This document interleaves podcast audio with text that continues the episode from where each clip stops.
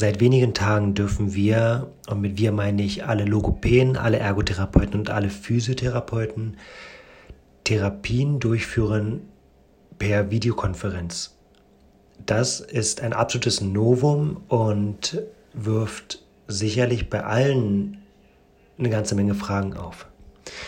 Auf der einen Seite ist es aus meiner Sicht die Chance, um der aktuellen Situation rund um den Coronavirus und die damit einhergehenden Einschränkungen für unseren laufenden Betrieb ähm, zu reagieren. Und es ist auch für uns die Chance, um Erfahrungen zu sammeln. Erfahrungen zu sammeln in der Durchführung von Teletherapie, in der Behandlung von Patienten per Videokonferenz und auf Entfernung.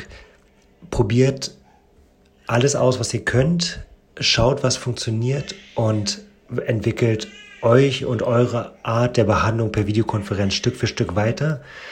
Ähm, wir wollen gerne von Praxen der Zukunft einen Beitrag leisten und wollen mit euch unsere Erfahrungen teilen und wollen auch gerne eure Erfahrungen teilen. Und um damit jetzt heute zu starten, haben wir eine allererste Folge aufgenommen zum Thema, wie geht's denn jetzt los? Womit fange ich an? Wie, was verwende ich für eine Software und so weiter? Wie organisiert man das alles? Diese Folge wird eine erste Folge von, von einigen Folgen sein, die wir zu dem Thema ähm, aufnehmen. Und da auch wir natürlich irgendwie voll in dem operativen Geschehen eingebunden sind, um den Betrieb in unseren Praxen zu organisieren und um zu gucken, wie wir jetzt einfach mit der Situation umgehen, haben wir total improvisiert. Wir haben die Folge so zwischen Tür und Angel aufgenommen. Von daher bitte ich euch, die Tonqualität zu entschuldigen. Bitte euch auch den ein oder anderen ähm, ja, vielleicht äh, Störfaktor noch zu entschuldigen. Es geht uns tatsächlich, uns tatsächlich darum, jetzt für euch ein paar Inhalte zu geben, wie wir starten, sind neugierig, ob ihr damit gute Erfahrungen gemacht habt, ob ihr andere Ideen noch habt, wie man das besser organisieren könnt.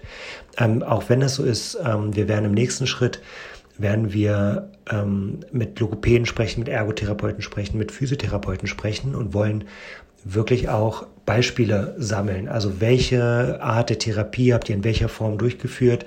Was hat gut funktioniert, was hat nicht gut funktioniert? Von daher möchte ich, bevor wir jetzt gleich in die erste Folge starten, euch bitten und euch einladen, wirklich auch eure Erfahrungen mit uns zu teilen. Ähm, setzt euch ans Telefon, ähm, macht die eine Audiodatei auf und sprecht einfach ein. Sprecht uns eure Erfahrungen ein, schickt sie uns. Gerne veröffentlichen wir die einfach, im, um die allen zugänglich zu machen.